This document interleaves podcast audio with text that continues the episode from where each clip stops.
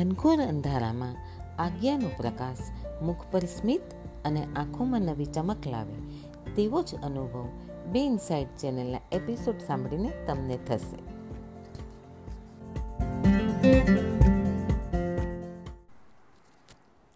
નમસ્તે મિત્રો. મિત્રો, આજે આપણે આપણા જીવનમાં બદલાવ કેવી રીતે લાવવો એ વિષય પર આગળ ચર્ચા કરીશું. ભૂતકાળની કડવી યાદો જેવી કે દુઃખની હોય, કોઈએ ઠેસ પહોંચાડી હોય તે, અપમાન કર્યું હોય તે, ડરને, ખોટા આરોપ કે આક્ષેપને, ગુસ્સાને બદલો લેવાની, અવગણના થઈ હોય તે, અસફળતા મળી હોય તે, નાની મોટી વાતમાં તમારી ગણના જ ન થવી, વગેરે વગેરે. જેણે આપણા માન સન્માનને ઠેસ પહોંચાડી હોય તેવી ભૂતકાળમાં થયેલી કંઈ કેટલીય વાતોને આઠ આટલા વર્ષો પછી પણ બરાબર યાદ રાખતા હોઈએ છીએ. અને એ કડવી ભૂતકાળની યાદો જ્યારે તાજી થાય છે ત્યારે વર્તમાનને ગ્લાનીથી ભરી દે છે. વર્તમાનનો બધો જ ઉત્સાહ ઉમંગ નષ્ટ થઈ જાય છે. તો આ ભૂતકાળને ભૂલવું જ રહ્યો. તો જ તમે વર્તમાન અને ભવિષ્યને માણી શકશો. જીવનની જૂની ગાંઠોને છોડીને મુક્ત થાઓ. જતું કરો. જેણે જેણે તમારી સાથે ભૂતકાળમાં ખરાબ વર્તાવ કર્યો છે તે દરેકને એક એક કરી માફ કરી દો. ક્ષમા, પરમો ધર્મ. સૌથી પહેલાં આપણી પોતાની જાતને ક્ષમા કરવી અને પછી એ દરેકને જેણે આપણી સાથે ભૂતકાળમાં અયોગ્ય વર્તાવ કર્યો હોય, તે દરેકને ક્ષમા આપી હળવા ફૂલ જેવા થઈ જાઓ. એક પછી એક વ્યક્તિ અને તેણે તમારી સાથે કરેલા વર્તનને યાદ કરી ખૂબ મક્કમતાથી બોલો કે, હું તે વ્યક્તિનું નામ બોલવાનું. નામ લઈને બોલો કે, તેણે મારી સાથે કરેલા ટીમકા ફલાણા અયોગ્ય વર્તન બદલ હું તેને માફ કરું છું. હું તેને માફ કરું છું. હું તેને માફ કરું છું. આવું હૃદયના ઊંડાણમાંથી ખૂબ ભાવ સાથે, મક્કમતાથી બોલી શાંતિની અનુભૂતિ કરું. આમ કરવાથી, ખરા હૃદયથી માફી આપવાથી તમે કડવાહટથી ભરેલા ભૂતકાળ અને ભૂતકાળની યાદોમાંથી મુક્ત થયા છો. હવે તમે એ પરમ શાંતિ અને હળવાશને માણો. વર્તમાનની દરેક રંગીન પળોને માણવા હવે તમે તૈયાર છો.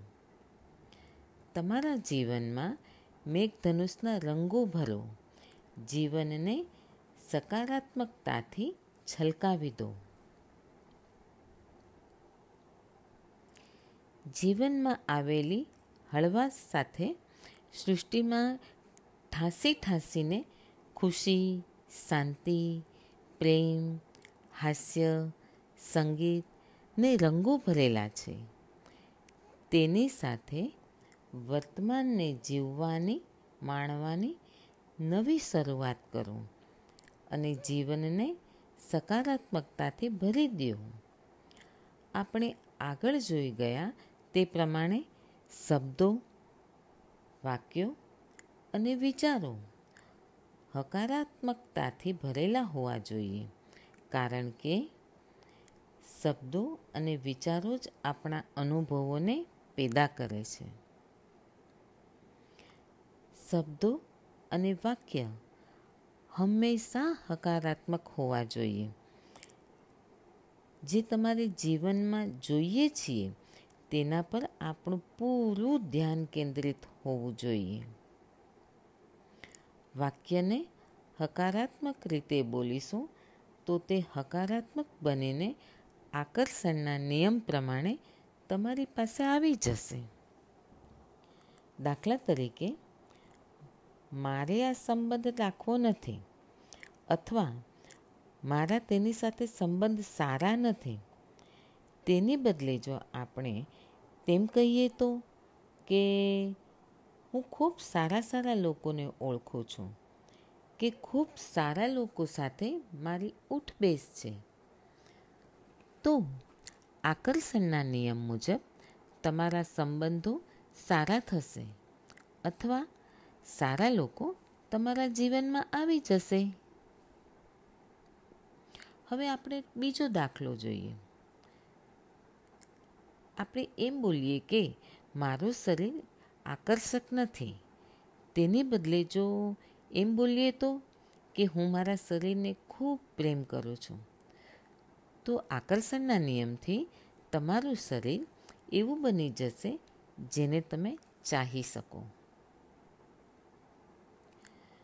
જો તમે ફરિયાદ કે અસંતોષવાળા શબ્દો વાપરશો, જેમ કે હવામાન સારું નથી ઇલેક્ટ્રિક બિલ બહુ આવે છે.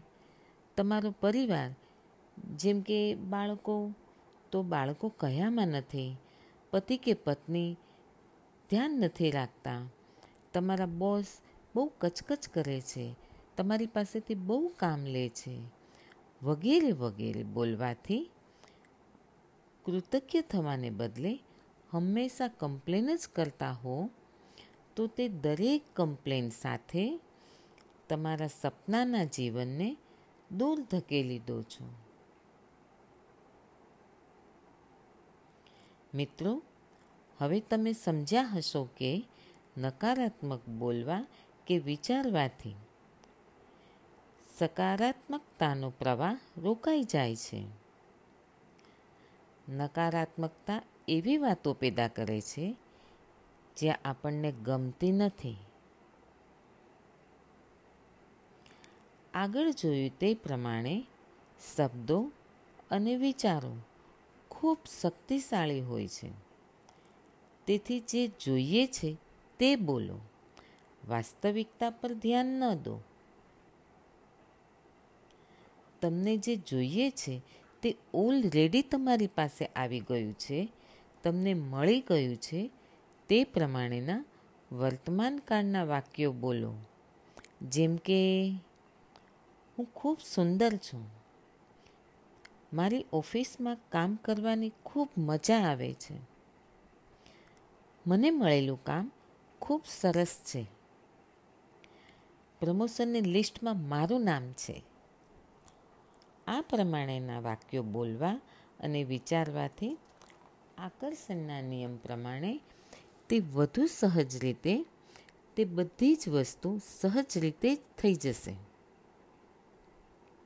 મિત્રો, આગળ જોઈ ગયા તે વાત હું તમને ફરીથી યાદ કરાવું કે શબ્દોમાં ખૂબ તાકાત છે. શક્તિનું કેન્દ્રબિંદુ તો આ જ ક્ષણમાં સમાયેલું છે. પોતાની જાતને જેવી છે તેવી જ સ્વીકારવાથી ઘણો સારો બદલાવ આવે છે. હા, મિત્રો. આ વાત ખૂબ સાચી અને સહજ રીતની છે કે પોતાની જાતને જેવી છે તેવી જ સ્વીકારવે, સ્વીકારવાથી ઘણો સારો બદલાવ આવે છે. ક્ષમા આપવાનું કાર્ય કર્યા પછી પોતાની જાતનો સહજતાથી સ્વીકાર કરો. પોતાની જાતને ચાહો. પોતાની જાતને પ્રેમ કરો. પ્રયત્નથી બધું જ શક્ય છે. તમારી જાતના વખાણ કરો. સારી ટેવ અને કાર્યોને યાદ કરવાથી જાતના વખાણ સરળતાથી થશે ને ધીરે ધીરે જાત સાથે પ્રેમ થઈ જશે. તમારી જાતને ચાહતા થઈ જશો. જીવનમાં હકારાત્મકતા વધશે. આત્મવિશ્વાસ વધશે. જે તમારી શારીરિક અને માનસિક સ્વાસ્થ્યતામાં વધારો કરશે. સ્વાસ્થ્ય સુધરશે. પ્રગતિના પંથે આગળ વધશો. નવા કાર્યો કરવામાં અને તમારા શોખની વસ્તુ કરવામાં તમને મજા આવશે. તમે જેવા છો તેવા જ તમારી જાતનો સ્વીકાર કરો. જીવનમાં ખુશીના રંગો તેની મેળે જ ભરાશે. મિત્રો, આ સાથે આજનો એપિસોડ અહીં પૂરો થાય છે. હવે પછીના એપિસોડમાં તમારી જાતને ચાહો તે વિષય પર વધુ ચર્ચા કરીશું.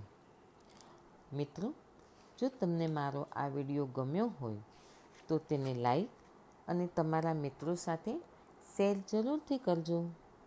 અને હા સબસ્ક્રાઈબ કરવાનું ભૂલતા નહીં. જેથી મારા આવનારા એપિસોડના નોટિફિકેશન તમને તરત મળે. Thank you